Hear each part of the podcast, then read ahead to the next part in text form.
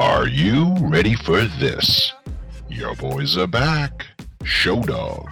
It's WrestleMania 15 main event. The Rock versus Stone Cold Steve Austin. Gola. Vladdy, again, that motherfucker just hit his third. Suck my dick, New York. Sorry, guys. Oh, holy fuck, that guy hit some tanks, baby.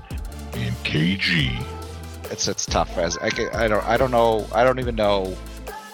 I'm sorry. I just got worked up about Girardi. I fucking hate the guy.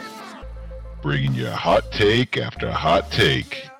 It's BDB. Ooh, What's up, everybody? Welcome to another episode of Let's just- no. BDB. Let's just stop. I don't. I don't want to listen to this fucking your intro introduction bullshit. I'm calling you on the carpet right now.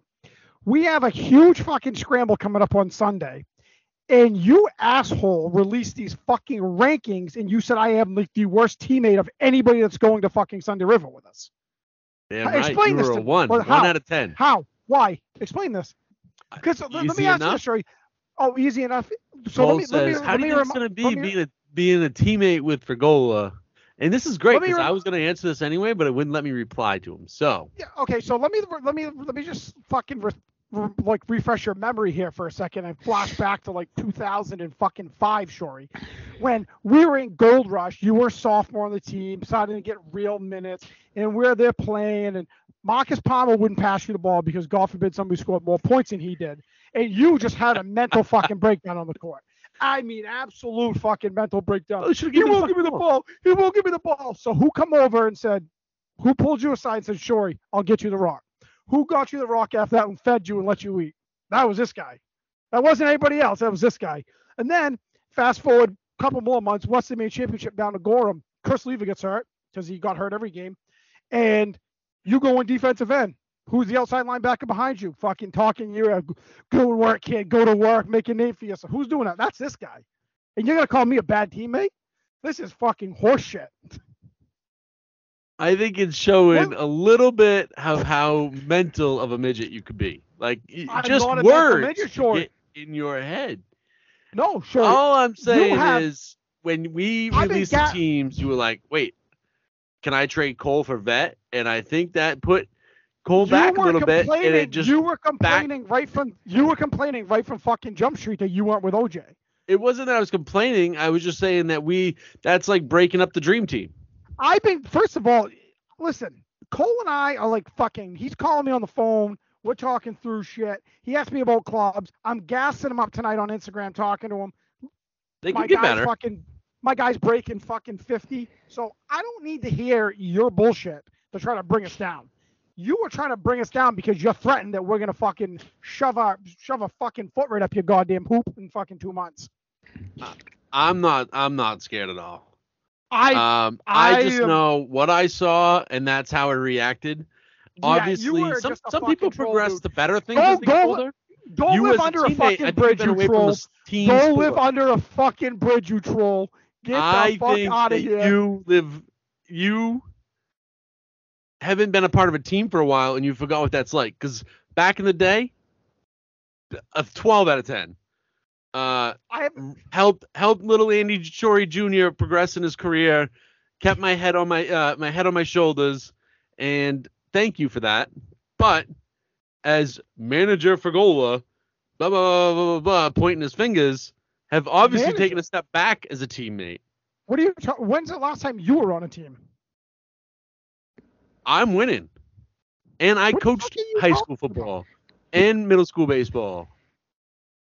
Been What a part of few teams. have to do with you being a good teammate if you're a coach?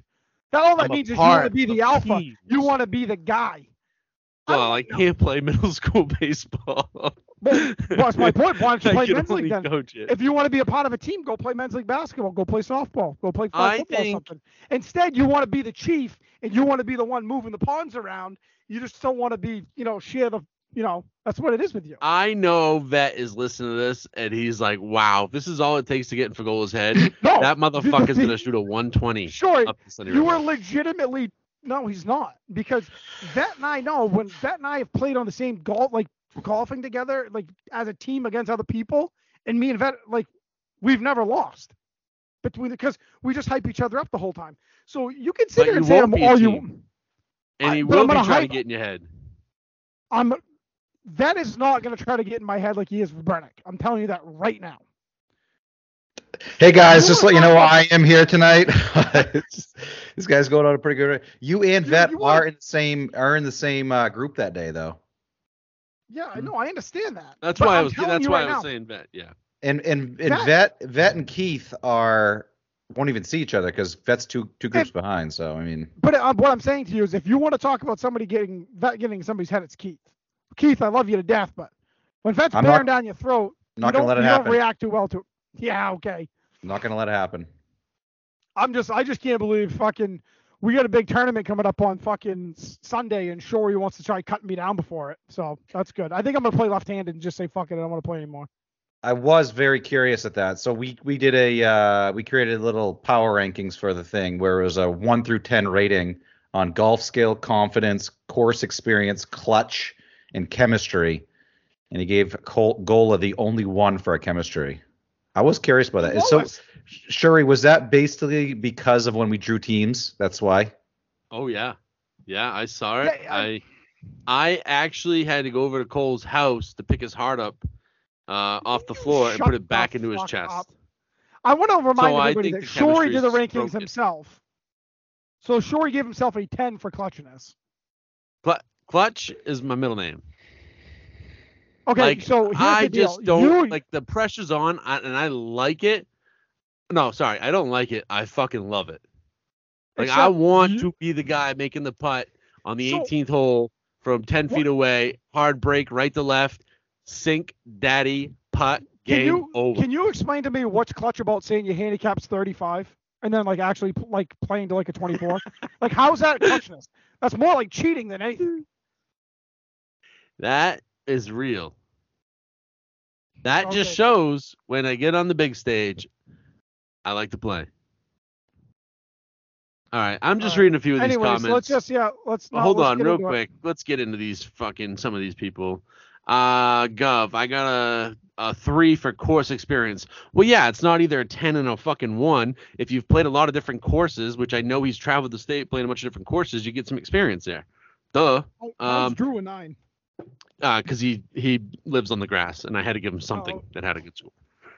so, uh, Because he lives close by, he gets a yes, nine. yeah. Well, he breathes the same air every day, so. Okay, I Uh, got you. that's All right. that makes sense, right? Um,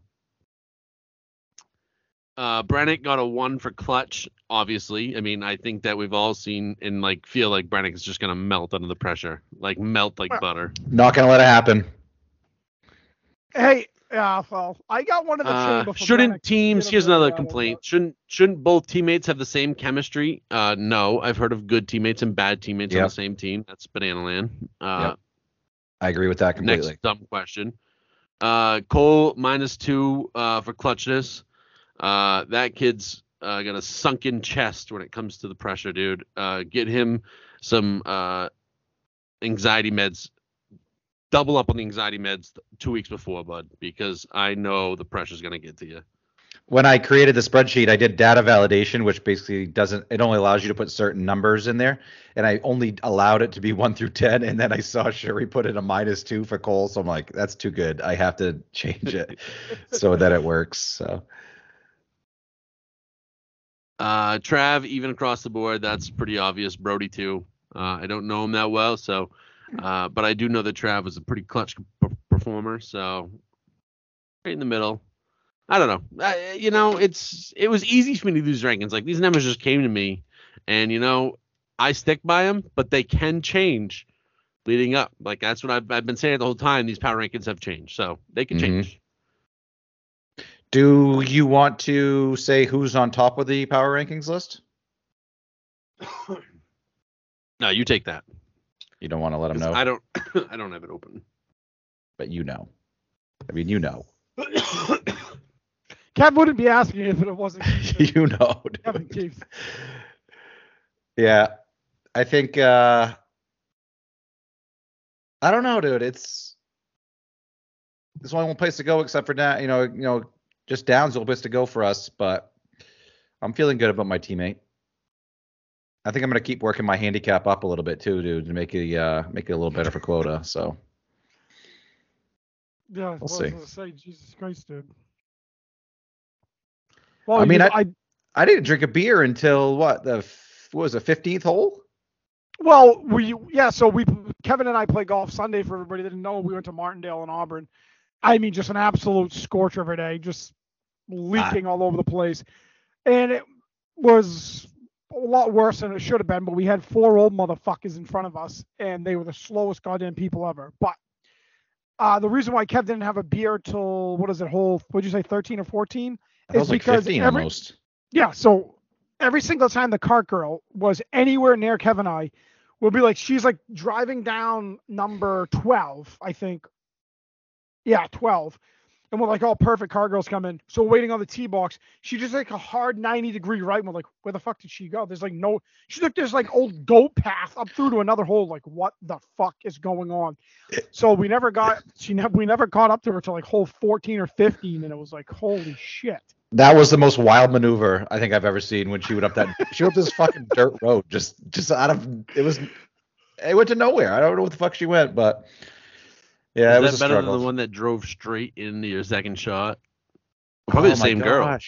Remember that dude? Yeah, That's right. What's that? And my ball went underneath the golf cart it went completely under her. We're like, uh, and she just sat there. And it was on like um on Spring Meadows hole right 10. under her car. you know 10 i was like i Mhm. was like in a really shitty spot and like she pulls up and she just stops right directly in my shot and she just sat there for like probably a minute and i'm like all right i guess i'm gonna hit and so i hit it and the ball goes directly at her car and it somehow just like skipped underneath the golf cart and then ended up like in the fairway or something like that it was like the luckiest thing That's um, crazy. yeah It was a scorcher though. I, I we playing. Sorry, you played Sunday too, right? Yep, at Turner Highlands, which that's the first time I've played that where I've like legit been playing. Like I went for a bachelor party and I don't think we did Mhm. some kind of scramble, but I didn't really give a fuck. Nice Yeah. course. Yeah, I I don't love it, and I, I think the only reason is is because like I feel like you never have a flat lie there. Which then again, like play, after playing Martindale again, that was kind of Mhm. similar there too. martindale's in uh turner highlands they both start off with a hole that's like straight up fucking hill dude and i hate that i'm not a huge fan of that Um, Yeah. have you do you know the hole that has the house? I I, I would say it's probably It's Probably on the like- the one. ten or eleven. Is it the one that you can't go to the right of the tree? 11, 12. It's 12. You can't go to the right of the tree. Yes. To the right of the tree, it's out of bounds. Yeah. Yes, but it's definitely like a way easier path to Oh, right the tree. for Um, sure. They built. They just put up like this enormous fence that goes all the way to basically the fairway in the back of it. It's so big. So, anyways, I'm like, ooh. Jack hits his good, good shot. So like we have a clear view where like no fence in the way. I'm like, well, I'm gonna try to go over the fucking fence. As I'm about to get up there, I see like a girl at the pool. Like I can see like her bikini because it's like bright orange through the thing. I'm like, oh fuck. I'm like, I don't know if I should hit it like right kind of near their house, but like over it, and it would be like, okay, it could put me, you know, 40 feet from the the green. So I get up there, I'm about to swing, and I get here heads up as I swing, dude, and I I cleared it by a mile, and I thought I heard that, and I was like, hmm. So then Cole gets up, and Cole's like, he's gonna do the same thing. Well, he fucking shanks his in the mid, middle of the back one, and the guy says it again. Heads up, they're driving at us again. so we're like, oh fuck. So we just go straight to like where my ball is. We drop because we were playing a scramble, right? So the way back through, we see it, and I'm looking, and I'm like, Cole, you got to look at this. There's a fucking guy right next to the fence, and he's gonna go over it, and I can see them watching him, and him not knowing they're watching him, and he whacks it off their fucking fence. Oh my god, was it funny? you fucking serious? You were gonna go over a fucking fence? What the fuck is your problem? You know, I'm like, who Here's the my- fuck lives on a golf course that doesn't think Yeah. people are gonna go over your fence? You mean? Come on. Exactly. Like, don't build a house in a fucking golf course if you don't want your house to get hit by golf. balls. Exactly. Like, it's the dumbest fucking. So dumb. and especially like right there, like there's some houses on like the like where like uh where um yep. Doug's house is like you're gonna have to really shank one to hit his house, but it's on the like outside of a fairway. This they literally built the fucking house on the dog leg part of Yeah. a fucking hole, like in the like the 45 degree angle. It's like, what the hell do you expect, you jackass? Dumb fuck. It's just fucking stupid. Uh, like I, and then you got to know Cole. Cole is because we we were dying laughing. Cole's yelling at them from our side. What the fuck are you doing? Like Mhm. joking around with them, and they're like, oh, "I didn't know. I didn't know they were out there." and we were fucking watching them all on their back deck watching him try to shoot it over. It was oh my god, I was pissing myself.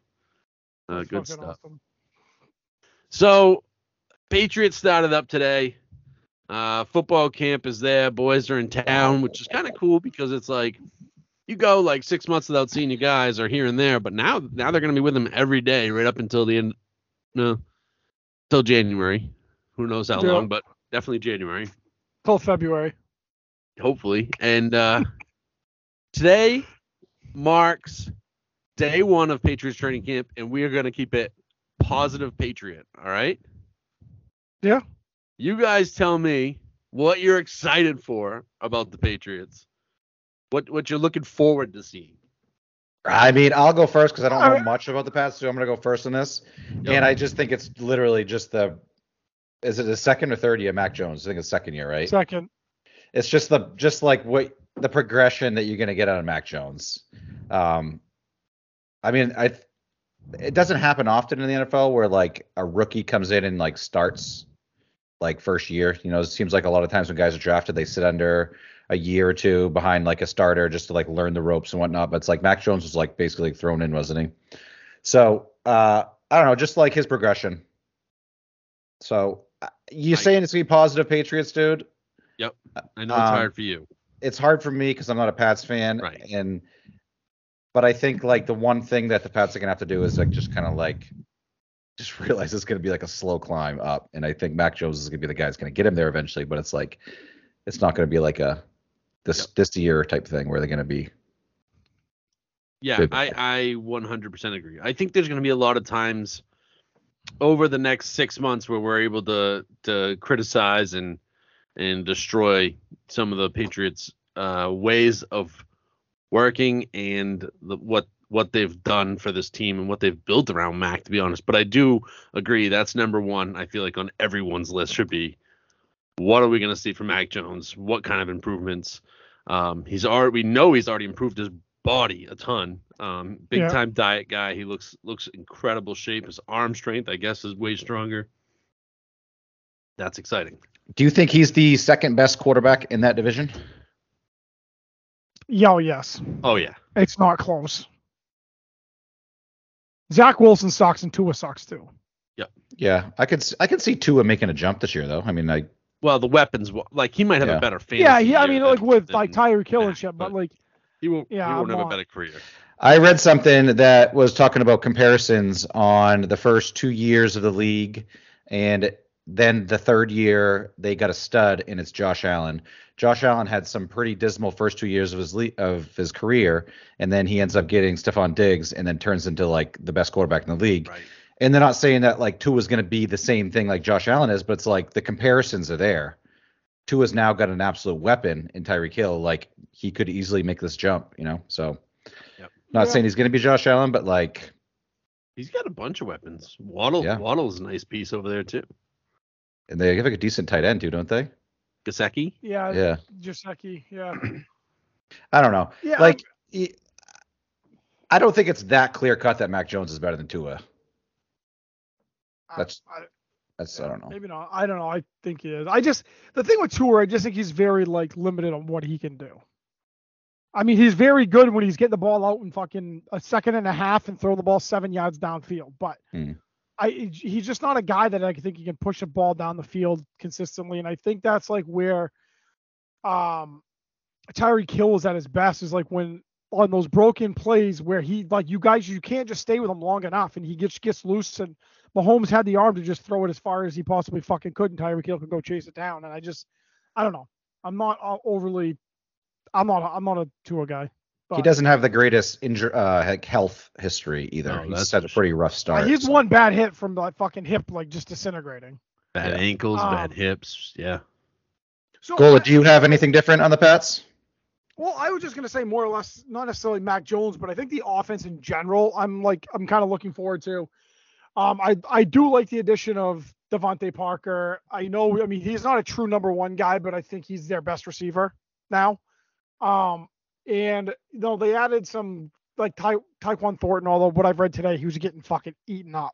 Yeah. Um, off the line of scrimmage because he's like paper thin and he's just not physical enough. But um, and then I, I do like the like you know they signed uh, Ty Montgomery, who's kind of like dynamic guy, can play all over the field, and I do think they're going to see a. I may be in the minority on this, but I do think we see an improvement from Jonnu, um, in year two, um, and I think that's just with him and Henry, who had Henry had a pretty solid year last year. So I think that's I think the Patriots offense is going to take a step forward as long as Mac is improved. If Mac is improved, I think this is going to be one of the better offenses. Um, maybe not like a top five or seven offense in the league, but I think they'll be around, you know, 10, 12, maybe top 10. Um, but I just, the, the big question for me is their defense, um, and how that's going to look. But I'm, uh, I am optimistic that their offense is going to take a step forward. And, um, yeah, I agree. I they don't have clear cut superstars, so I got asked today from somebody in a text who their top five player was players are. And after Judon and after Mac Jones, I I have no idea who three, four, five is. Cole But I- Strange, baby. Ugh. But I do think that they are very average everywhere. Like they don't have too many weak spots. Um, linebacker is Right. probably the spot where they're weakest, but you know their secondary is pretty strong. They have really good safeties, and they're not the best corners, but they have a good front four. They have probably, like I said, linebackers probably works, but like their wide receivers are probably five, number number two or threes. So Yeah. I do think that if you make the right read, you can get the ball to the right guy and make the right play. So, um, yeah, there's not a superstar that you want. You definitely do want one, but I just think that, you know, for not having one and not having to pay one, I think they're they're in an okay spot. They're in a lot better spot than I think the last couple of years. Yeah, and I and I do think that's I I think eventually like somebody, whether it's Agholor or or I, I really hope it's not Jakobi Meyers, but I do think that one of those receivers is going to be out the door before the training camp's over, whether it's a trade cut or whatever. I mean, you look at Agholor, if they can somebody can take his contract, hopefully. I mean, they, that'll save like nine and a half million, I think, on the cap, which would be big. But um, and I think just like every other year with the Pats, I mean, they think they have they have a ton of depth at running back uh, from what we saw last year with I mean Damien Harris I think is he's a number one guy. I mean I, I like Harris a lot. And then Rhamondre uh, Rhamondre Stevenson come in filled in and I think James White's come James White should be back this year. Hopefully he's healthy.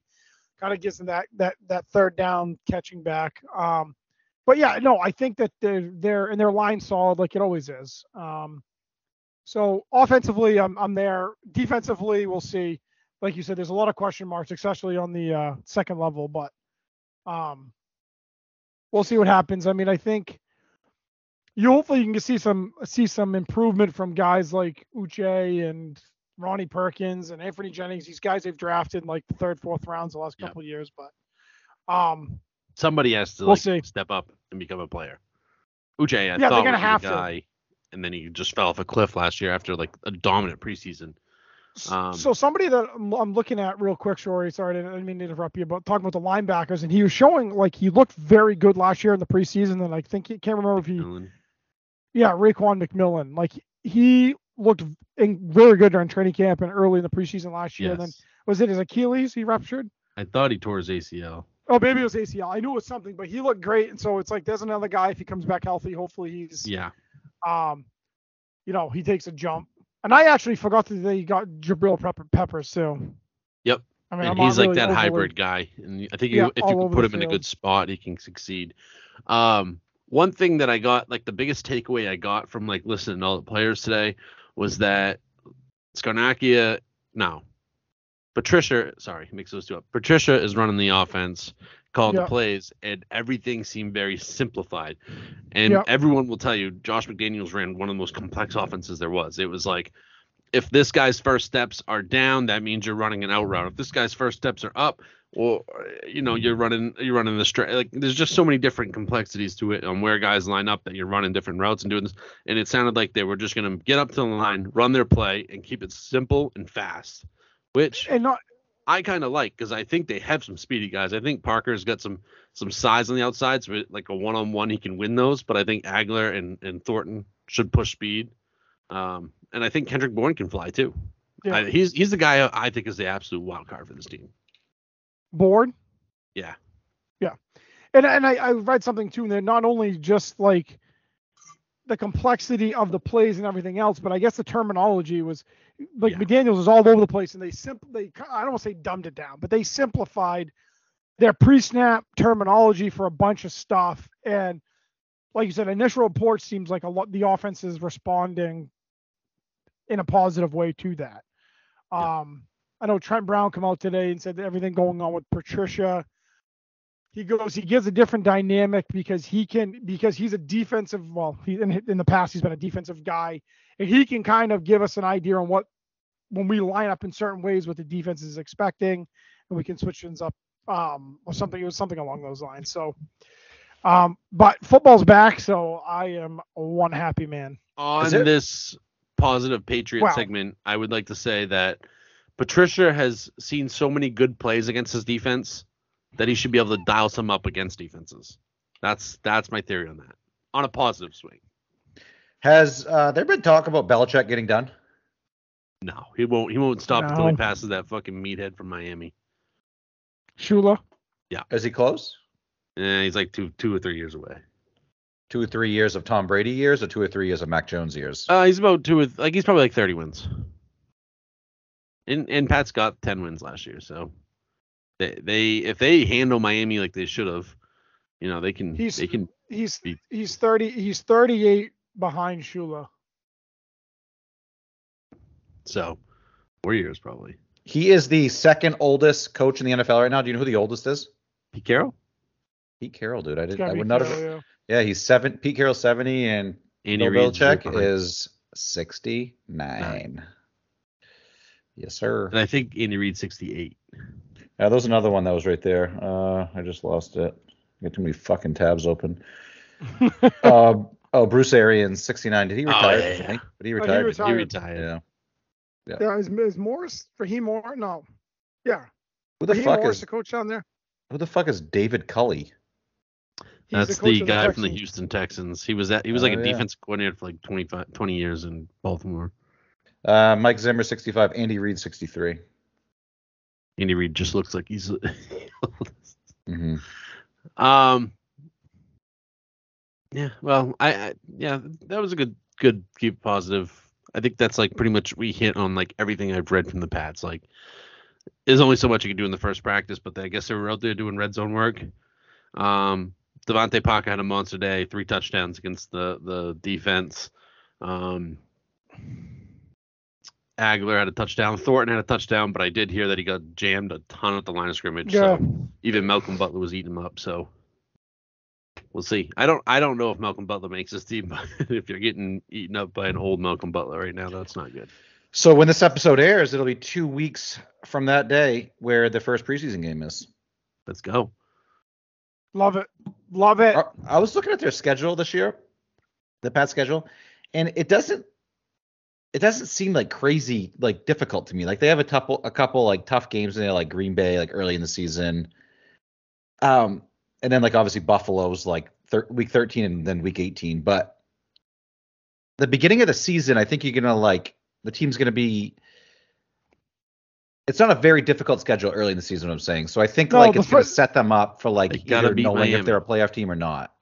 You know. the first yeah the first six the first eight weeks i mean if they get by miami i mean you're realistically looking the two toughest games they have is home against baltimore and at green bay and then after that you don't play another real strong opponent until Right. Indy, maybe? well we'll- until indy but we'll see who knows the nfl will probably suspend deshaun watson for one game so he'll be Mhm. back by week six i'm sure um I mean, that's at, what you get at though, right? To they- start is tough for them because they feel like they never really play well there. right Yeah, no, that was the big one. That's Yeah. Like that's that could set a tone for the whole fucking year. And I'm not I'm not it like I know it's just week one, but like you got to go out there and get that win. And like, well, really too, like, and Pittsburgh doesn't really have a quarterback. I mean, they got either Pickett or Trubisky, but their defense is still fucking nasty. So. Yeah. But I mean, their first nine games, it's not crazy to think that they could be like seven and two after that. They don't have that No. difficult of a schedule. You know what I mean? It's like, but then once they get to like week uh, 13, it's like then it like ramps up. I feel like Yeah. Buffalo, Arizona, Vegas, Cincy, M- Miami, Buffalo. Like that's a tough way Yeah. to fin- finish the year. Yeah. But that's a Now they played stretch. Arizona last year or two two years ago, and they I don't even think Arizona scored on them. Maybe like the first drive of the game, and they, they like shut them out. So we'll Well, see what we- happens there again. You, you got, do you want to dive into dive into Arizona and the fact that they had to put a fucking clause in their franchise quarterback's new contract that he has to watch film? Tom like, Brady's I- gonna be puking.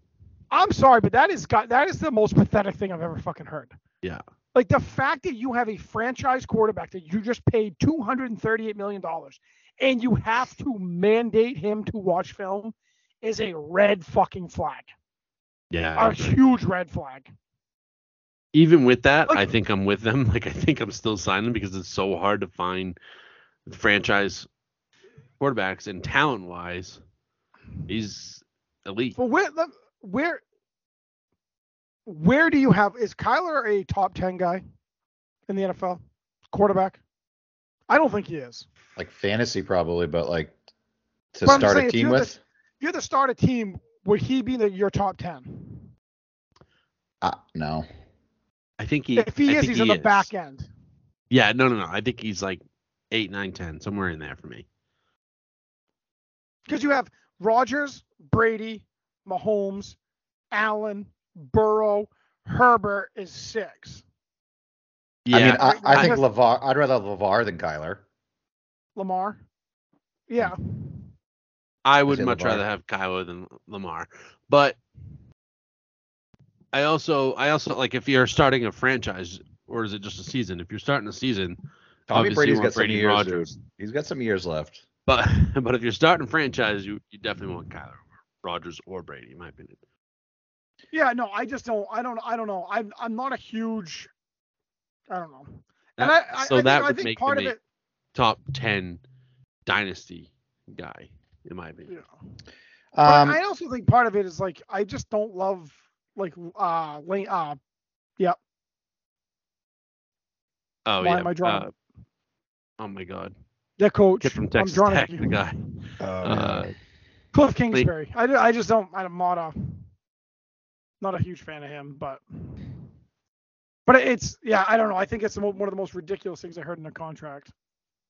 Um, in Buccaneers news, they're signed Julio Jones. Shuri seems to be on board with that signing. love. I'm not like I'm not like crazy about it. Uh, Julio Jones the last two years has played 19 games and he has four touchdowns in the last two years combined. He's just not the same player that he used to be. Um, he's a big target, and uh, I just I just don't know what they're gonna get out of him. To be honest with you, it seems like NFL doesn't do like what Major League Baseball does with players, where they rest them through games because there's not enough games to do that. You know what I mean? But Julio Jones would be the perfect example of just taking a game off here and there just Yeah. to like rest because he's he just can't play a full season anymore. So yeah, and I think that going from Tannehill to Brady is going to be like Brady's going to be like, listen, this is where I need you to go on this play in practice. Like, this is where it's going to be, and I'm going to put that fucking ball on the money, and that's what like. Oh, I just feel like Julio's going to eat, dude, in there. I I feel like like ten touchdown kind of season. I don't know enough about like Julio to know like his injuries he's had, but like I wonder if the injuries are because the quarterbacks like hang him out to dry and like Brady wouldn't do that, you know? I don't think or, it is. I think it's like just ankles. more of like yeah ankles or hamstrings and just you know shit like that. But I don't know. We'll see. Sometimes It's- when you see a guy like Brady put in so much work, like that's what seems to like. He's the all-time recruiter, right? So like when you see Brady like never miss a practice, never want to give up another snap, never want to do anything, like that's when you're like, okay, well I might be hurt, but this motherfucker is 45 years old and he won't take a second away. I'm not giving up another second of practice. And and like I know if like with Bill, if you miss practice, you're just not going to play. Like it doesn't Mhm. matter if you're healthy enough, like you want to take time off, you're not going to make practice. You're not going to play. And I think Arians was the same way. But like with Brady, he might be hurt, but he ain't missing a practice. And with And Julio, I think he'll be right there. And I think that the key with Julio going to Tampa in this situation is he doesn't need to be the guy. They Mm-mm. have Godwin and or Goodwin and um, no, Godwin Mike Evans. and Godwin. Mike Evans. So it's like he doesn't need to be like the number one guy there. So like th- that's why like I I'm, I don't know if I think he's gonna I'm not gonna go as far as saying like like Shore said he's gonna eat, but I can see him having a pretty good year because he's not gonna be the like the the key guy that defenses are trying to shut down. There's two other guys on that roster that I think they're gonna be more focused on. Um, so I mean I could see him having a, a pretty solid year if if he stays healthy, which is a huge fucking if. That's completely. I mean, that's. I don't think he's gonna. I think he's his skill is still there, and his his like, just he's a specimen. You know what I mean? I just think it comes down to him just being on the field. That's 100 percent it. But it's like it's still a great signing by the Bucs because if he's not playing, then Tom Brady has a way of making like Scotty Miller look great. You know what I mean? Yeah. So, Right. But if Julio's in the field, it's still a great weapon to have. So And my last thing I want to say about it is we're at a point now where people are like writing Julio off and remembering for Julio for sucking, and that's usually when a guy's got a chip on his shoulder. And I Yeah. love like I love when you can get a guy that has a chip on his shoulder and has a lot to prove. And I think that's exactly what's going to happen down in Tampa is that he's going to get with Brady. He's just going to like feed off his energy and getting these guys rejuvenates Brady too because he's like stoked when he gets one of these guys and, and he's just going to feed him. just looking at it real quick, which really surprised me about Julio is that for a season, 10 touchdowns is the most touchdowns he ever had in one season. He's That never been a big me. touchdown guy. Yeah, just a lot of receptions and yards. Yeah. He caught Surprised one me. right in front of our seats. Uh, I think Malcolm Butler was in coverage, and it was one of the nastiest catches. He went like legit right over him. It was really cool. Probably like 20 feet from us. Julio. Um, college football. You guys excited? Uh, I don't think have they reported to uh, start there? Yeah, I, I can't remember if they have. think. uh, Well, did you guys see? The, I know they have the uh, media uh, day and stuff like that. yeah, I don't know if they're at camp yet or not. I Yeah. would have probably next week, maybe. I don't know. But did you guys see? Yeah, the first- video? I was say first week, week's a week from today. I mean, a month from today. Sorry, a month from today. Yeah. today. Did you guys see the video Notre Dame put out for their uh, Yeah. Shamrock series? Mm, no. So they That did. awesome. They did a. Um, they did a spoof on The Hangover. You know the scene where they try to go get Doug, and like they both meet up in the desert, and they're like, whatever. They're like, "Where's Doug?" And then they send out like there was like I guess Mike Epps in the show, and they're like, "That's not Doug. That's Black Doug or something like that." Yeah. Um, so they did a spoof on that with their Shamrock Series uniforms, and it, it was actually kind of funny. It was kind of funny that they like they did something like that. But Mm-hmm. what did you think of the uniform, Shuri? I thought they were nice. I love I new was- uniforms. Like I'm one of those guys who just Yeah. love new. Like either you are old old uniforms, like Chicago Bears wears one, or you are like you can change up uniforms all the time. So, and I like Yeah. that. I gotta look at it No, up. I. I I was like in I was like indifferent on them. Like I I thought they were okay. There's there's they're not some of the better ones I've seen them wear, but they were Mhm. they were they were solid. I do like the I mean most all white jerseys I feel like look fairly clean when there's another color room. So I love those uniforms. I think they're better than their normal normal white ones. Yeah, I love them. I, I Yeah, like, no, I mean, I'm a big new uniform guy. Like I love all the al- alternative. Like I think you sent in our group chat like uh, uh all the helmets, the new helmets this year. Yeah, Yep. I love them all. Like I was like I couldn't pick which ones I like. oh more. I no, think they're all fucking gr- they're all nice. fucking awesome. Yeah. So I was like, these are awesome. So I, I I'm all about new uniforms and like, I think it's just like refreshing for the players to walk out there with new swag. Yeah. Yeah. And I th- I feel like for the like NFL teams or the colleges, it makes sense to do it because merchandise. I got to imagine people like I don't I mean I don't buy jerseys. I just cuz I don't go to games so I'm not going to like wear a jersey just like around and stuff. I just that's not what I do. But I got to imagine that putting out new jerseys like Notre Dame like this, there's a ton of Notre Dame fans that are going to want to buy those jerseys because they're Yeah. unique. Yeah. Yeah. For sure. No, I think it's like there's like different. That's the like the NFL is weird about shit. Like college football, they can they can have a new uniform. I mean, look at Oregon; they have like a different uniform combo every single game. Yep. The NFL's NFL's weird. Like they then they set a rule where you had to have only Same one helmet. helmet, It's- Yeah. which was fucking stupid. And then they finally relax that. It's like just let them just be like. I wish they change uniforms every game. Me too. I love it. Yep. I love like the '90s Pat Patriot one too with the guy. I, I like all the Pats. All the ones Oh no, the the you're talking about the, like the ones that they're going back to. Like no, the not the red center? ones. The one that have like Willie McGin- McGinest wore and stuff. Like they have like Oh, the yeah. Patriots symbol that starts here and goes like over their Oh, shoulder. the, yeah, the, the, like the, the royal blue one. yeah, yeah, yeah, yeah, yeah. yeah. Those You know what? My, my my cousin, uh, my cousin Jag. Do you remember him when we played flag football? He Yes. still has that. Pretty sure he still has that Chris Slade jersey. Okay, yeah, yeah. Chris Slade, yeah, and he wore it all the time. I uh, either that or he, I may have got ripped one game, but I thought he still had it. But it was pretty. I think he had a Brett Favre one that got ripped. Yeah. Oh, maybe it was a far, but he was a big Packers fan. Okay, yeah, that makes sense. Um, what else did I want to say? Oh, fucking Red Sox are a mess. They- Orioles are ahead of them now, man, aren't they? They were up six when we just started. They were up six five, and right now they're down seven five in the ninth. So, um, they they have no bullpen. They have they just look like a mess in the field. I don't even want to get into all their fucking antics in the field. It's pathetic. It's I like will say this little. real quick. I was reading something today. Um, when I was eating lunch, and they did a chat with some guy, like a beat writer for Red Sox, and they were talking about, you know, how it seems like, you know, we're seeming like we're getting to a point where they're not, their Devers is going to be, I mean, not Devers, Bogaerts is going to be out the door, and then if they can't figure it out, Devers is going to be out the door. And this guy, it was like a chat, and this guy asked, like, this beat writer is like, at what point do you think the fans are just going to say, we're fucking done dealing with this shit, we're not going to games? And the guy said, he goes, well, I'm not saying some of that already hasn't happened. He goes, NESN's ratings for the Red Sox are drastically down, I guess. And he goes, and he goes, you, he goes, I go to every game at Fenway, and he goes, it's rarely ever full. So he's like, I think people are starting to like, out of the fact that they don't, they're doing this with like all the homegrown talent. They they're trying to get these hometown discounts. It's a bunch of bullshit. It's the most expensive fucking ticket and like game experience in all of baseball. And it's like it, to me, it's like one of those things like you can't have the highest ticket prices and highest concession stand prices and all this bullshit, and not fucking spend money on players to go see them. Like I'm, I don't. Yeah. It makes no fucking sense.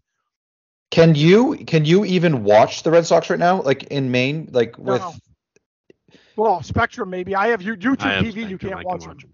you can watch them. Yeah, spec. Yeah, YouTube TV you can't. Yeah. No, they won't. Wow. I can't. Which to me, like I don't really. I don't fucking care because I I can't. Yeah. Lid doesn't like watching baseball. If it's a playoff, she'll watch it. But like, she's like, I could give two shits about watching the fucking Sox and Royals on a Tuesday night, which I I don't care either. I'm I don't 100% care anymore either. You know what's wild too is that like I got the MLB TV subscription. Like you pay that for like the entire year, right? You can watch every single game. And even with that, you can't even watch Red Sox games because of our area. So if I ever Only wanted to watch a fucking game, I have to get onto a VPN and pretend I'm in California just in order to watch a Red Sox game. It's insane what the MLB does to Yeah. like restrict viewership. It's yeah, they're so it's- uh, bad. it's- They're so bad at promoting their sport. It's I know. I, pathetic. I know you guys give me shit like with. I mean, I'm sure I know you like hockey, Kev. You don't. But baseball is hands down the worst product of the four major sports. I, I don't care Oh, what yeah. anybody says. It's not even the other three. Like the revenue from the NHL is nowhere near what baseball is in terms of like probably what they bring in. But from a pure product standpoint, baseball is doesn't hold a fucking candle to the other three. It's not even close. Yeah. I was thinking the other day, um, like if they're gonna build this up right, like this is a great opportunity. Like I, I think if you're not gonna sign Xander, you might as well get the best package for him. Like give him, get something, get something for him. I hate like you can't just let him go and not get anything for him. And we're not gonna win a World Series because you gave us an absolute shit fucking squad. Um, so I would, I don't want to trade Xander, but at this point, I think you've already ruined the relationship with him, and you have to trade Xander for the better of the like the franchise. Yeah. I also think that if you're not going to sign Raffy, you you got to trade him. Like you, if you want to get a really fucking awesome package, like I'm, I keep hearing like this, the Juan Soto package is going to be the best package ever. Yep, My question that, yep. is, if you know that, um, Soto is 10 years, say 450 million. A lot of money. And you know Rafi is 10 years, 300 million. Who would you rather trade for? Rafi mean- is I, I I firmly believe Rafi is a top 10 to 12 hitter in baseball right now. Right. I believe that. Soto is a top 3 guy. I I think from the from a financial standpoint and the amount of pros like the you're going to have to give up some big time. I mean, instead of saying the top four prospects in the system for Rafi, I mean for Soto, you're probably talking two for Rafi, right? So I think if you factor in the prospects you're going to have to give up in the financials, it may be Devers. I mean, Soto's a better player. And I think long term, Devers is probably going to end up at first base or DH because I just don't think his body's going to like mature. But if you're convinced that Devers is still going to be the hitter he is like seven, eight years from now, it maybe Devers just based on you you're not spending a hundred- another extra 150 and you're probably keeping two of your best prospects. I don't know. I also think that like it's way harder to find a superstar third baseman than it is to find a superstar outfielder. So, I mean, Yep. sp- uh, position scarcity. I would guess that you know Devers is better there. The contract's better for Devers. So, I mean, it's not that as crazy. You know what I mean? To to No. think that they're that far off in trade packages. So, That's that's what I was thinking too. I was like, well, if it, you're going to save 150 million, because apparently every MLB franchise is worried about money right now. Um, Except for like four of them. yeah, except like the Dodgers, basically, is what my thought. The Dodgers, Padres, Yankees, which I think the Yankees. even the Yankees back. wouldn't give Judge exactly what he wanted, which is Mets. the Mets is Mets is definitely up there. But like I, I just think like if you know you can save 150 million getting Raffy and you get a third baseman like what Kev said over an outfielder, and I feel like the package could be pretty much the same. So like if you're not gonna sign Rafi and that's not and your plan's not to sign him and keep fucking dicking around and offering him like a hundred million less than what he wants, then you're not like you're not he's not gonna come down a hundred million. No, So tr- so do what's right for the franchise. If you're not going to sign him, then then get the mega package. I and I don't want that. Like I probably won't even be a Red Sox fan if they do that. But if that that, that would be the best. Like that's what you do if you're not going to sign someone. You get the best package. For them. right. And this would be the Because- ultimate time to do it. I think you get the same thing of what what someone would be offering Soto. Like there's absolutely no need like right this year. They're obviously out of it. Okay. And I that's this is why I don't I hate the whole three wild card thing because you're gonna have teams like the Sox who are gonna be hovering around 500 the rest of the fucking year, and they're gonna be within like three, five, six games of the playoffs. Like, oh, we get a shot if we get a. No, you're never winning a World Series with this goddamn fucking roster when you're walking Michael Wacha and Rich Hill out there every fucking third and fourth, every fifth day. So if they, to me, if they don't trade JD Martinez, Nathan Eovaldi, Christian Vázquez, Bogaerts, I'm trying to think if there's anybody else. If those four guys are still on the roster after the trade deadline, it's a, it's fucking absolutely stupid because Yeah. they're all in, they're all pending free agents. They're all off your books next year. You need to get rid of them now because the only one you're going to resign, you would like to resign is probably Bogaerts. But you you're not going to sign. Why you're not going to sign JD back? He JD's still a pretty good hitter, but his power's gone. I don't know what the fuck it is. But I just think you trade any guy who's going to be a free agent after this year. You get rid of them if you can. Every Yep. single one of them. It is weird because th- I mean they just lost. They just just lost. So I think they'll be four games out of a wild card. But it's weird to be four games out of a wild card and to be in sell mode. It must be. It must. I think the addition of the extra wild card is making it weird for general managers because these mm-hmm. guys have been doing it for like so many years, and if you're within, I mean, six or seven usually around the trade deadline, like they either go for, you know, they usually go for it. I feel like. So if you're four games out, it's like I feel like they're not going to sell. You're probably just right, which is No, they're A not. bad call. they- It is a bad right, call. But I agree even if they you, made the playoffs as a wild card, there's no way right, there's no this way. roster is going to win a fucking World Series. There's no way. Agreed. Who the Do heck you is your think, like- ace? But it's weird though to to be selling when you're only four out. Yeah, But you're right. when's the deadline? Next was it Tuesday? Wednesday? September is it second? August second? No. August, 2nd, so Tuesday. The thing is, they're uh, after today they're under 500, right? That loss puts them 49 and 50. Yeah. So that then they're gonna have another three or four games. If they get swept and they they're like five, four or five games under 500, I mean, what are we talking about? What do you? And I will say, like, eh, you know, you you saw like the like the Sox fans' reaction with everything was going on with Mookie Betts, right?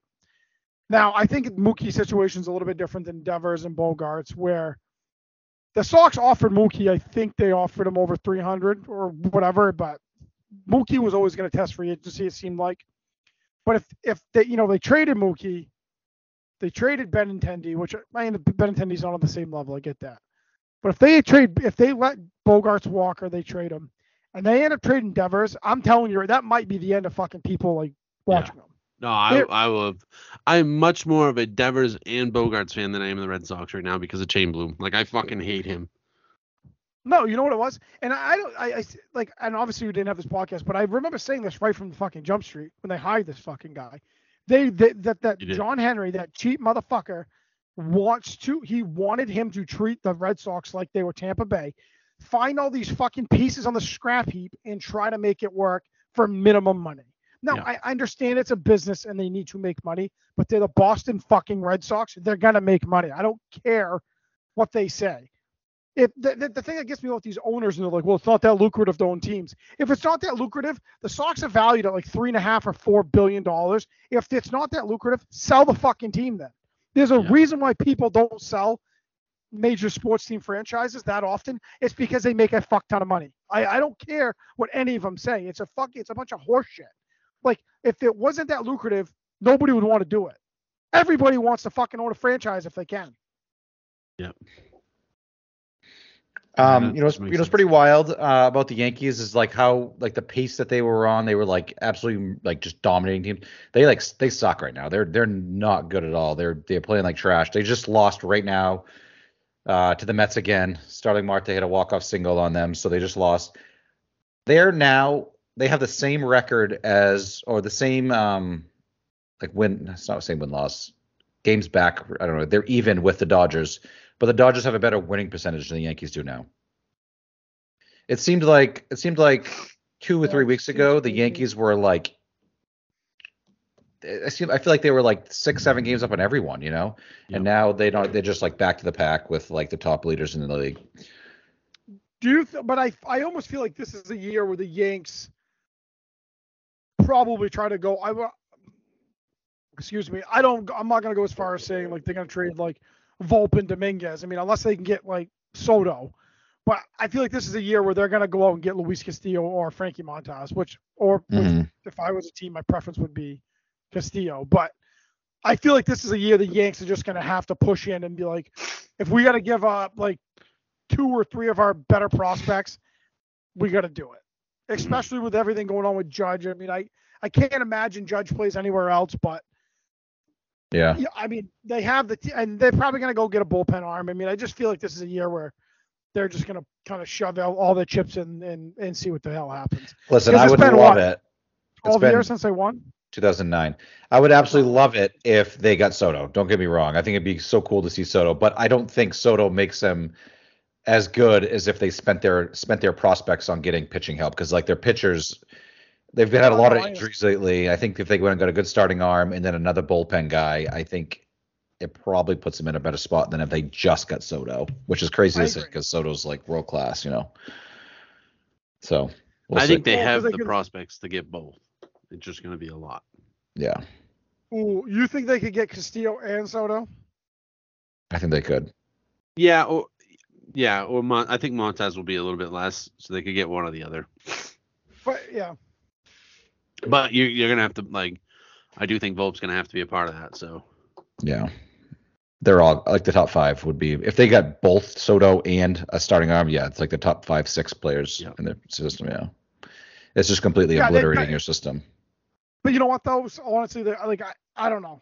Part of me sometimes I'm always like, if you got to obliterate your system and it wins you a World Series, who gives a fuck? yep, Like no, absolutely. If you like win the- once every the- ten years, you have a successful franchise. The Sox. I mean, granted, like we know what Hanley Ramirez turned into, but Hanley Ramirez was the guy. they traded him for Josh Beckett and Mike Lowell, and they won a World Series. Like I, I would do that trade every fucking year. If you could trade one of your, your best prospect every year and you were guaranteed to win a World Series, you'd do it in a heartbeat Mhm. all the fucking time. It doesn't. I mean, so I mean, I'm pretty sure if George Steinbrenner was still alive, he'd be doing it. He'd be doing all these trades. course. To me, a successful Yeah. franchise isn't isn't being competitive for ten years. It's w- winning one every ten years. right. That's a successful. Um, like like just for ex- like Philip Rivers was successful every time, but he never won one. Like I would much rather have Right. the Eli Manning career uh, of winning two Yeah. and having some really shitty years. Yep. Um. All Good right. analogy, dude. Good analogy. Starting five. Let's do it. All right.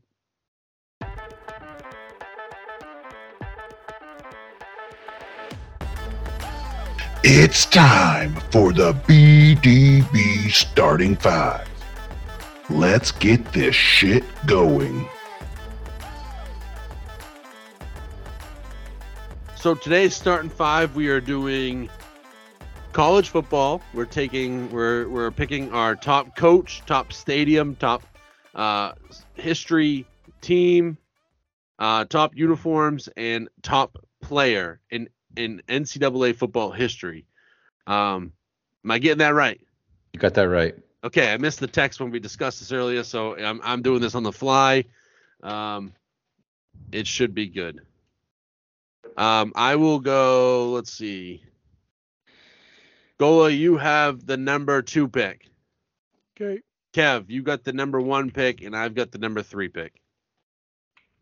Did you just make the th- order up on your own? I did because I didn't want to wait and do it all. And you know, after that sick new intro we just put in, um, I didn't want to keep you guys waiting any longer. I You dude. I like it. You just I gave me like number it. two because I used to pitch about having the number two pick all the fucking time. Well, I think that Good- two good is dude. one more than Maybe your your fucking chemistry should be dropped. chemistry. Your chemistry should drop down because you're a bad fucking teammate. All right, I'm on the clock. Shut up. um, I think for a lot of these, like they could be questionable about who's number, what's number one for each of them, except for the coach, and that is Nicholas Saban, dude. I think he is just head and shoulders better than everyone. Give me Nick Saban. Yeah, he's the most storied franchise coach. Yeah, the Yep. guy um guy I- knows how to win. I don't know not, what the- I not don't- so good in the NFL, by the way. Sucked at my No. I don't know what the number of coaches are. I mean, I know like Saban. I know there's another one that Shuri loves that have won multiple have won a, a championship at multiple colleges. Like you can't imagine the list is too big. Oh, I, I don't know what the Um, number is. I don't know. I have no idea what the number is, Les but I Miles can't imagine. one? Les Miles won one at LSU, but he hasn't won one anywhere else, I don't think. No. Good question. Kevin must be looking it up. I'm looking it up right now. You guys can go on and yeah. Uh, all Um, right. Hmm. Let's see here. What do I want to do? Well, listen, I'm just gonna do it because they have it's the most storied fucking college football university in the history of football, and I'm taking Notre Dame's history. Most national titles ever, probably tied with Alabama now, maybe. Most Heisman trophies ever. Like, yeah, I mean, the, hate or love Notre Dame, most people hate them. They're one of the most historic college football programs ever. You know what? I, so I had them on my list, dude, for like most historic because it's true they are the most historic. They're, they're up there for one of the most historic French um, colleges ever. But it's like, what have you done for me lately? You know, No, I got you. The I'm, I'm, I mean, I understand. like it's so weird for me because like the Yankees have 20, 27 World Championships, right? But they've won like one in the last like 16 or 17 years. So like a majority of my life, of my existence, they've won like like since I've been really like an adult, they've won like one championship for me to enjoy. And it kind of sucks, man. Your life, you've never seen a championship for Notre Dame, dude. I know. I got you. So for For you, 30, was but- it? When's the last time they won? Like 19. We just 88, discussed you got to be successful. You got to win one every like ten years. yeah, 88. I'm But just you said- asking for your franchise winning one every thirty years. Did you pick that What- with your heart and not your brain? What, what do you mean? That you're this a is Notre a, Dame this is for the. Hi- We're not talking recent. Recent. We're talking the history of college football. So we're based off. Well, the I would like to be alive football- for a little bit of that good history. Yeah, no shit, dude. I understand. Like, eh, I mean, that, nothing either one of you are saying. Like, I get it. It's not a, But we're talking the history of college football. Notre Dame is one of the most historic college football programs ever. I mean, I mean, Yale you has can't argue that. this thing says Yale's Yale has the most championships. They have 18. They haven't won one since 1927. Doesn't mean I'm going to take Yale. They want They won could. fucking. They won 20 of them in the 1800s. makes it a Doesn't mean I'm going to take them. You could. How many Heisman Trophy winners they have? I don't fucking know, dude. But I'm just saying, like, How many wins do they have in college football history? how many championships? 18. No, just just wins. Oh, oh, I don't know. I don't know that. Oh, okay. Anyway, Shori, take fucking that scumbag, fucking Urban Meyer, and then Ben Hill Griffin Stadium, and let's get this let's get this show on the road, okay? Ohio State, Oklahoma, and Notre Dame are tied for the most recipients of the Heisman Trophy. This- yeah, okay. Seven is it seven? How many do they have? Seven or eight? Both of them or something? Seven. All of them. I mean, seven. Who's Notre Dame's last Heisman Trophy winner? I'm not trying to put you in the spot, but Tim- I'm just curious. Tim Brown. Like 1988. so you were just born.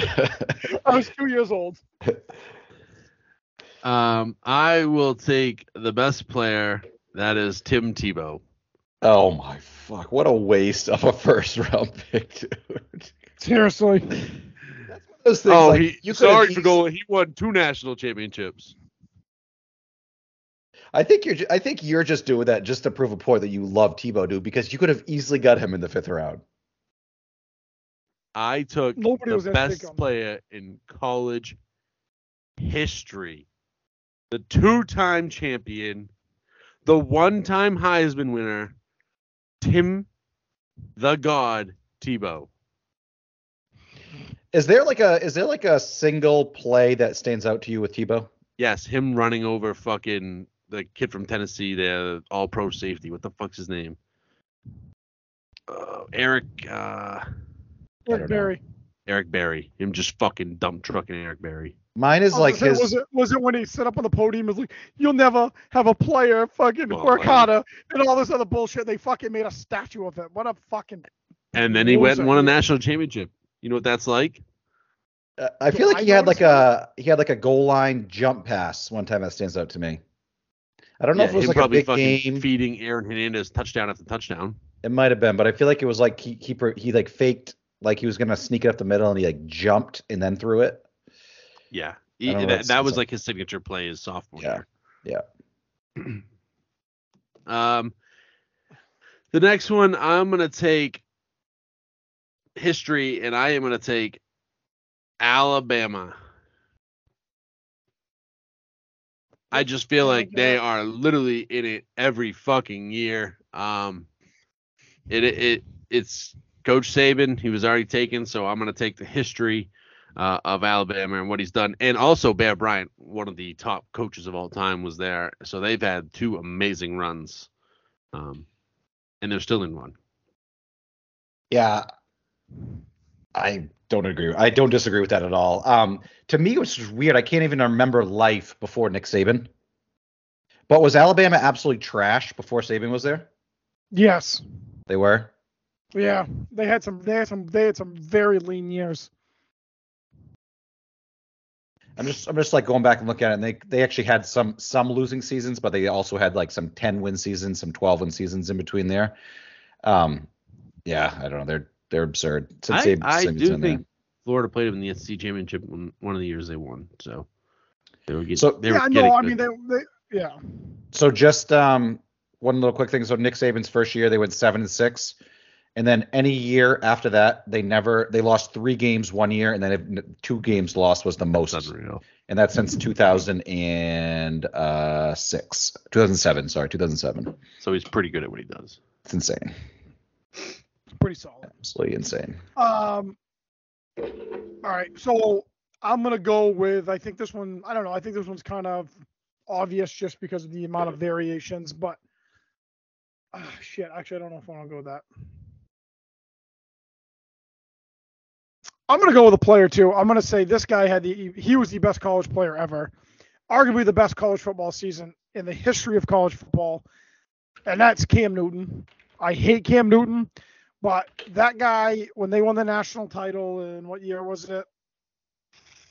2010 or something like that. Yeah, I was gonna say. eleven. Um, that guy played on a. He took a that Auburn team. They were 14 and on, won a national title, and there wasn't a there wasn't a single first round pick on that entire roster other than Cam Newton. he was a I beast, just man. think, I just think Newton. I I can't stand the guy. I think he's like a fucking douche, but he was an absolute goddamn machine that one year at Auburn. Um, and he, he just a, he's just a fucking machine there. He really was. He ran over fucking defenders. He ran past fucking DBs. He, he threw well. Um, he was definitely one of the best college players I've ever seen. Should have been a Gator, but he stole, so they kicked him off the team. Yep. Well, shit, you guys both with your first picks took history and player, so I can kind of just sit back and uh, grab those late, I guess, huh? Yeah, yeah. Okay. No shit, dude. All right then. Um, I think Fagol was going to do this, and me I think it's I think it's clear cut. I think I'm going to take Oregon football for uniforms.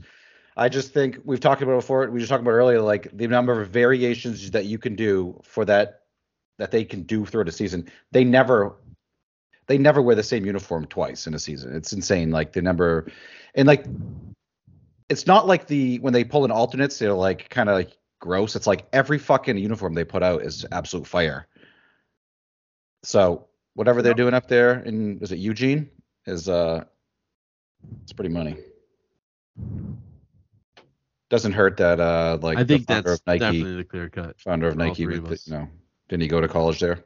Phil Knight. Yeah.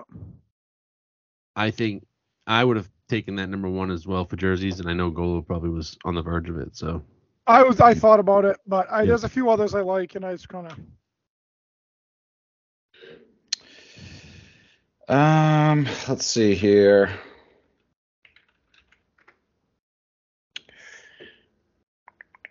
All right. So I'm gonna go stadium. Uh, I was thinking about going one out west, but there's like the out like the Pac-12 schools just like don't do it for me. I know like I know we're just doing it by stadium, and I know if like this was my stadium, it would be different. But I'm gonna go with um, I think the atmosphere of ah man, that's tricky to me, but I'm gonna go with it. It's Ohio Stadium, the Horseshoe. I'm going with Horseshoe. I think the atmosphere there. We talked about it, like the stadium. We I don't know if this is bl- like going across the line, but like the marching band that's in that stadium, dude, is best there is. Yeah. Um. Yeah. Give me the Horseshoe. yeah definitely on my bucket list. I want to go there one day. yeah. There's a there's like a quite a few schools in the Big Ten that I'd like to go Yeah, watch play. And there's, there may be a few other there stadiums that are mentioned later on, but um, all right, I'm I am gonna touch. I'm gonna go with the uniforms now. Um, like I said, I was gonna go with Oregon, but I thought about this one and I'm like, you know what, I'll go with the player first. I love every pretty much every variation of uniform LSU has. I Mm. I don't know what it is. The purple and the yellow, just it goes so goddamn well together. So I, I love, I love LSU's uniforms. Um, I always remember when I used to play NCAA all the time, and I'd do like the Heisman thing where you could create a guy and like go through a season, and like that was like one of the teams I always picked because their Mhm. uniforms were so sick. So I love I love the purple and yellow too. It's so swaggy. Um, I'm gonna go with Stadium, and I am also gonna take a Big Ten school. We're going to the big house. We're going rivals. We're going Michigan. Does that is that have the biggest capacity of any stadium? Yes, 110, and that's why it's intimidating. It's rocking. It's uh, I, I honestly think that my top five like favorite stadiums are Big Ten. Yeah. No, I would say my top four, and then I would say Notre Dame's up there too, and they would probably be the next one. But um, I just think the Big Big Ten's phenomenal for that stuff. So Yeah. No. You, yep. I'm shocked you didn't go the swamp, dude. no, I didn't do the swamp for that one, but I I will. I'll give. I'll give some Shori some love on this. So I and he'll experience it this fall. But I did go to a Florida Kentucky game when I lived in Florida, and I will tell you, where you were in a stadium with 98,000 people, and I think it's like in between. Was it the third quarter? Shori, you can tell me. Probably know the tradition, but when they sing uh, "Won't Back Down" by Tom Petty, oh yeah and, yeah. uh, we are the well, they do the "We Are the Boys" and everybody locks arms and they. I'm telling you right now, there's nothing better than fucking college football when it comes to like doing that shit. It's fucking unbelievable. Now Tom Petty is from Gainesville, which makes it even more incredible. So Yeah, just everyone, we won't back down. you're gonna be uh, telling you, man. You're gonna fucking when you get Oh, there. I can't wait. You're not gonna. You're not gonna know what to fucking. It's unbelievable. Let's see. Um, for coach, I'm gonna take Urban Meyer. There it is. There it is. the greatest, scummiest coach, sleazeball to get the dubs, the national champs. Uh, not also not good in the NFL. Didn't even last a full season, but uh, does some sleazy stuff in, in NCAA and uh, won Florida a couple national championships. Went to Ohio State, put that program on the very top on his way out, uh, and always leaves just in time yeah, just in time as those sanctions are coming down on him, he gets out of there. So, um, Yeah. no, or, but he he does bring in talent, man. He might bring in some some questionable characters, but the boy can boy can bring in some talent. I mean, is like basically it could be the best recruiter ever, right? Like better than Saban. Yeah. Yeah. I, I well actually I will say this like when he used to be at Florida like they used to give him a hard time at first because he wouldn't recruit five stars and he's like why the fuck do I want a five star if he can't run a fucking four or five Mhm. And like he would literally look at reporters. He's like, I, I get my guys. He goes, I don't want guys that are slow. And uh, he didn't. He recruited speed, and then when he went to Ohio State, he got like you saw it too. So you looking at that breaking news, Gola? Benintendi to the? Yanks. Oh, did he? Oh no, I didn't see that. Yeah. That's good Um, if they meet Toronto in the playoffs. I know that uh, Giancarlo just went on the DL, so I guess that helps there in the short Hey, term. I Nice. did, uh, I did not see three minor leaguers heading back to KC. I didn't see that, but did you guys see the text messages that I sent? That the um, we touch base on this real quick, but the whole tr- Mike Trout injury is Yeah. a I sent back that. I sent that earlier. that it's going to linger throughout his career. Yeah, yeah. That was Yeah, awesome. yeah. If you Oh, click the fucking just link, said the dude. It's also on Fantrax. Um, all right, so I am going back to the Bayou, and I'm going with Tiger Stadium, Death Valley. Death Valley. let the band play neck. Like, let's just do this damn thing. Um, night games. I mean, like, I remember listening to PMT, and they were talking about how they went to LSU, I think Alabama, two years ago. It was like a Saturday night, and they they said it's like the most incredible fucking thing they've like ex- ever experienced. So, um, I'm gonna go with uh, Tiger Stadium down in down in the Bayou.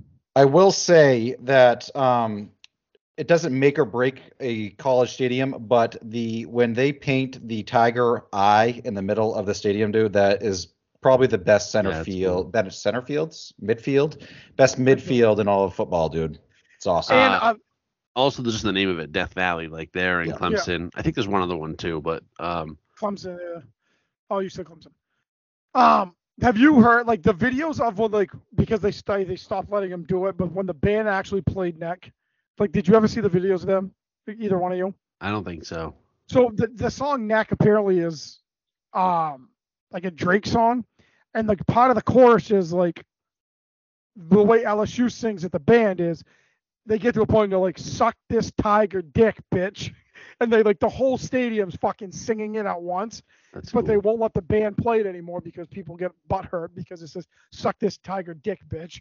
People didn't like it, but it's fucking. Uh, is there a chance that Fagola is going to come out of this podcast as an LSU fan? I know. Is coach going to No, well- LSU, loving the No, dude, jerseys, loving the that's a- stadium? no, the, the thing I that sucks there's is a I little know, chance. And that's what sucks is I like I've always like kind of liked LSU for like from afar. You know what I mean? Like I just like things about them. I just like I'm I will not root for them because like I I don't know. No, is I like Brian Kelly. Wisconsin. I don't- Like, I, I I have a don't love Brian Kelly even when he was at. I almost went with Camp Randall, dude. Wisconsin jump. Everybody. Jump around. If you pick Brian Um, Kelly for the best coach, dude, on this next Dude, I will pick fucking Charlie Weis before I pick that fucking. Shit. All right. Got my final two picks here. We're going history. History, I'm going with um, my stadium team. I'm going to Ohio State. Ohio State has the best winning percentage of any college in the entire history of college football. They got a late start with some of these other ones. So they're the best team at winning every single year. They have eight championships. They've had a ton of different coaches throughout the years who didn't have like, you know, super long tenures. And it doesn't matter which coach comes in there. It's like they just fucking dominate. I feel like every single year. Um, Yeah. Three championships since 2002. It's hard to win championships when there's a team like Alabama and Saban going around, but I feel like they've. I feel like they're um they're a team that's what have you done for me lately? They can check that off, and it's like what have you done for me like fucking 100 years ago, and they can check that off too. Yeah. They um the machine moves on, man, with them. It doesn't matter who's in the at the helm. Tressel, Meyer, Ryan Day, hmm doesn't fucking matter. Does not fucking matter. And um, for player, um, this guy has absolutely zero awards because the NCAA is the stupidest fucking organization there is. And I'm going with Reggie Bush. This guy might be the most electric player that's ever stepped on a college football field, maybe other than Barry Sanders. I don't know. Didn't get to see Barry play in college, but Reggie Bush was an absolute beast at USC. The last time the Pac 12 or Pac 10 was even good was when Reggie Bush was there. Pac 12 sucks. Uh, this guy basically won it all when he was there. He won every award, won championships, and he doesn't have anything to show for it because the NCAA rules were different then. So Yeah. it- Most electrifying team, I feel like, in my lifetime of watching college football with Leinart and him. mhm. Yep. For sure. you want me to just pencil in Brian Kelly, dude? I'll do it right now. Uh, all right, I'm gonna go with This is kind of this might be tricky little, one. This might Yeah. be a little contra- This might be controversial. Uh, but I'm gonna go with Joe. No, I'm just joking. I'm not going with Joe Pa. Um, I'm gonna, I'm gonna go off the rails here a little bit. I'm going with Dabo. I, I he kind of drives me nuts a little bit, but uh, he's he's 149 and 36 in his career. Yeah. And he just the guy wins. Um, so I'm gonna go with him. I think he's arguably, other than Saban, he's probably the best, maybe the best coach in college football today. Um, Yep. So I'm I'm gonna go with Dabo Swinney. Yeah, I can't knock that one. I'm, I'm a big Dabo guy. He does push religion a lot on all of his players, which kind of bugs me. like But it seems like they they know how to handle it, and maybe he's better in the situation than than like watching it from afar on TV. But Yeah. um, his players seem to love him, like when they're there. So uh, I I'm all about Dabo, and he doesn't Uh, back down to big big big opponents. Before Dabo got there, they were the absolute like definition of middle of the road school. Like just they never won a lot of games, but they never lost a lot of games. Like dating back to 1990 was the first, the last time they won 10 games. Dabo gets there the first time he gets like his really recruiting class. From 2011 on, he's won double digit games every single year. They're always in the talk. They're always like in the conversation for playoffs Yeah. now. Like I just I think if his I think if he had if he if he does it for like you know the same amount of years as Saban, like he's in that conversation. I think you know what Yeah. I mean. Yeah. And to do it in the ACC is incredible. Like he's not good doing it in the SEC. Like I it's gotta- easier to get the wins. It's not as easy to recruit. Exactly. It's got to be really hard to recruit Right. guys to the ACC. Yeah. Yeah. Yeah. No, it's yeah. Dude, uh, boys, I'm telling you, right? Uh, is that it? No, sure he's got his. Oh, sure. He's got one more pick. Okay. Um, Do we have history? no, I have uniforms, Uniform. and I really want to put the Gators in there, but I'm not going to.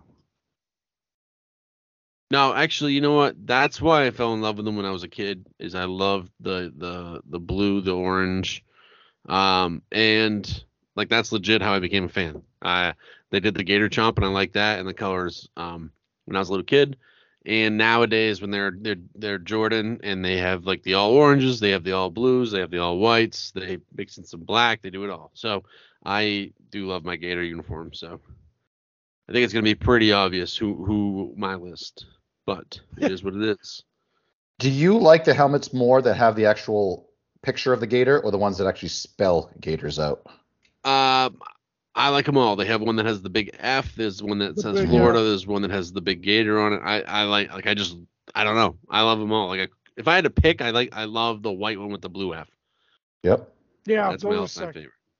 You know I like weird though is I like the curse of gators spelled out. I think that's cool. Yeah, looking. that's sick. it too. reminds me of that like the Curse of Gators reminds me of like Steve Spurrier and like Danny Spur- Wuerffel and like exactly what I like those those uh those teams.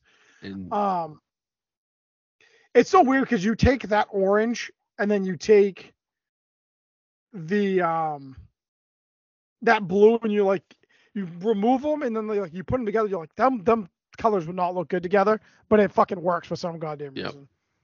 I think that Oregon, LSU, Florida, I think the uniforms and I think like the different combinations that they pull out are like all awesome. But I do, and I like to shit on them for goal a lot, but I do think Notre Dame has some of the best uniforms in college football. Yep. I, Yeah. I, I think you come out and said like you, you're not crazy about their gold helmets, but I absolutely love their gold helmets. And I See, think that I they can what it- pump out a ton of cool uniforms. One in particular is when they do the pinstripes, the Yankee little pinstripe thing, dude. That is fucking pretty. my all-time favorite is the Penn State all whites, but I just feel like after that they're not very versatile. So Mhm.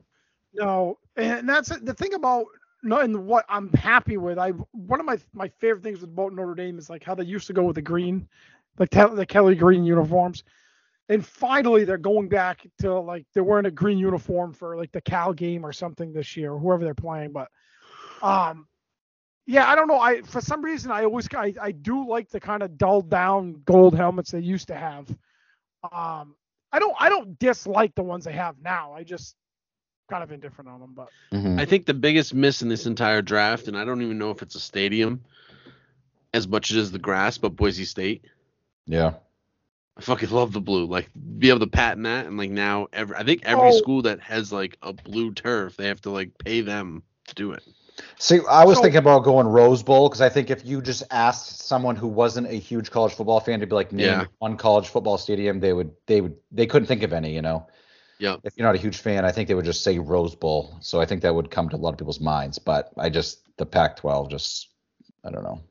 So I well, they're definitely they're think, Big like, Ten this- now. Oh Yeah. yeah, there you go. Um, So I weird. definitely think this would have been one of those ones where like if we had like you could have had like five or six guys on this, and I think Yeah. it would have been like um awesome because like you would have had to really dig deep. So there was one of them that um I almost like I want to mention it and like just so you guys can like look it up. If you look up where the University of Colorado plays, dude, it's unreal because their fucking stadium, all you can see around it is like the four, 15,000 foot like Rocky Mountain peaks. Mountains. Yes. Like it looks so fucking sick. Like especially like at like at dusk. I was like, that would be so sick to play around that all the time. Mm-hmm. There's someone I know who went to college there. And may, maybe it's one of Katie's friends. I can't remember. They went to college there and they actually got married on the field. And they actually allowed them to run the buffalo out onto the field as like What? part of as part of like their like wedding gift or something like that. Whoa. That is so fucking awesome. So they had like their reception up on like the middle, like where they call the suites are and stuff, you know, so they could overlook the field and stuff. But yeah, they That's they do. It's a pretty cool field with like the picturesque mountains and the sunsets and everything. in The background's pretty pretty sweet. Yeah. Yeah. It's Yeah. Uh, no, what I was gonna say is, I know it's a little bit slower right now for sports, but I think we, you know, this is a one of the longer episodes we probably had in a while, and I'm Mm. like the vast majority was talked about football, so I am fucking pumped. Me too. Mhm. Me too. Can't I gotta wait. start. I gotta start reading more about football because I don't. Really Yeah. but yeah, you guys know a lot more about that than I do. It's exciting. All right. Um, just to wrap it up, I, I Fagola touched on it, stole my thunder, but I just want to say fuck you, Mike Trout. Uh, you're a pussy, and uh, you know what? I hope you retire. So I think you're a little scumbag pussy, and if you had cut your fingernail too short, you'd probably fucking wouldn't play either. But that's you. Do you, Mike? Do you? You've had your Hall of Fame career. Do you? And with Has that, uh, follow us on Instagram. Uh, follow us on Twitter. Subscribe to the podcast. Uh, please subscribe. I keep hearing people like, "Oh yeah, I listen, but I don't subscribe." Subscribe. Just hit the button. Yeah, Figure it those are- out. Yeah. Just hit it. Uh, it's not hard. Um, and we'll uh, record another episode on Wednesday, and we'll drop it on Thursday, a week week from uh, today. So Dep- I would say, correct me if I'm wrong, guys. I don't want to speak out of turn here, but depending on how things go Sunday, we may need to throw a clip in from a live reaction or something Mm. from, oh from the yeah, tournament on Sunday. we got our scramble. Well, maybe we'll do a maybe we'll do a live uh, Instagram thing there. Gola knows how to do Yeah, that. we'll do some IG live. Yeah. So, yep. All right. and if we if we like come in like tenth, you won't hear from us. So it is what it is. No. That's how it works. All right, we love you guys. Yeah. Peace. Thanks, guys yeah.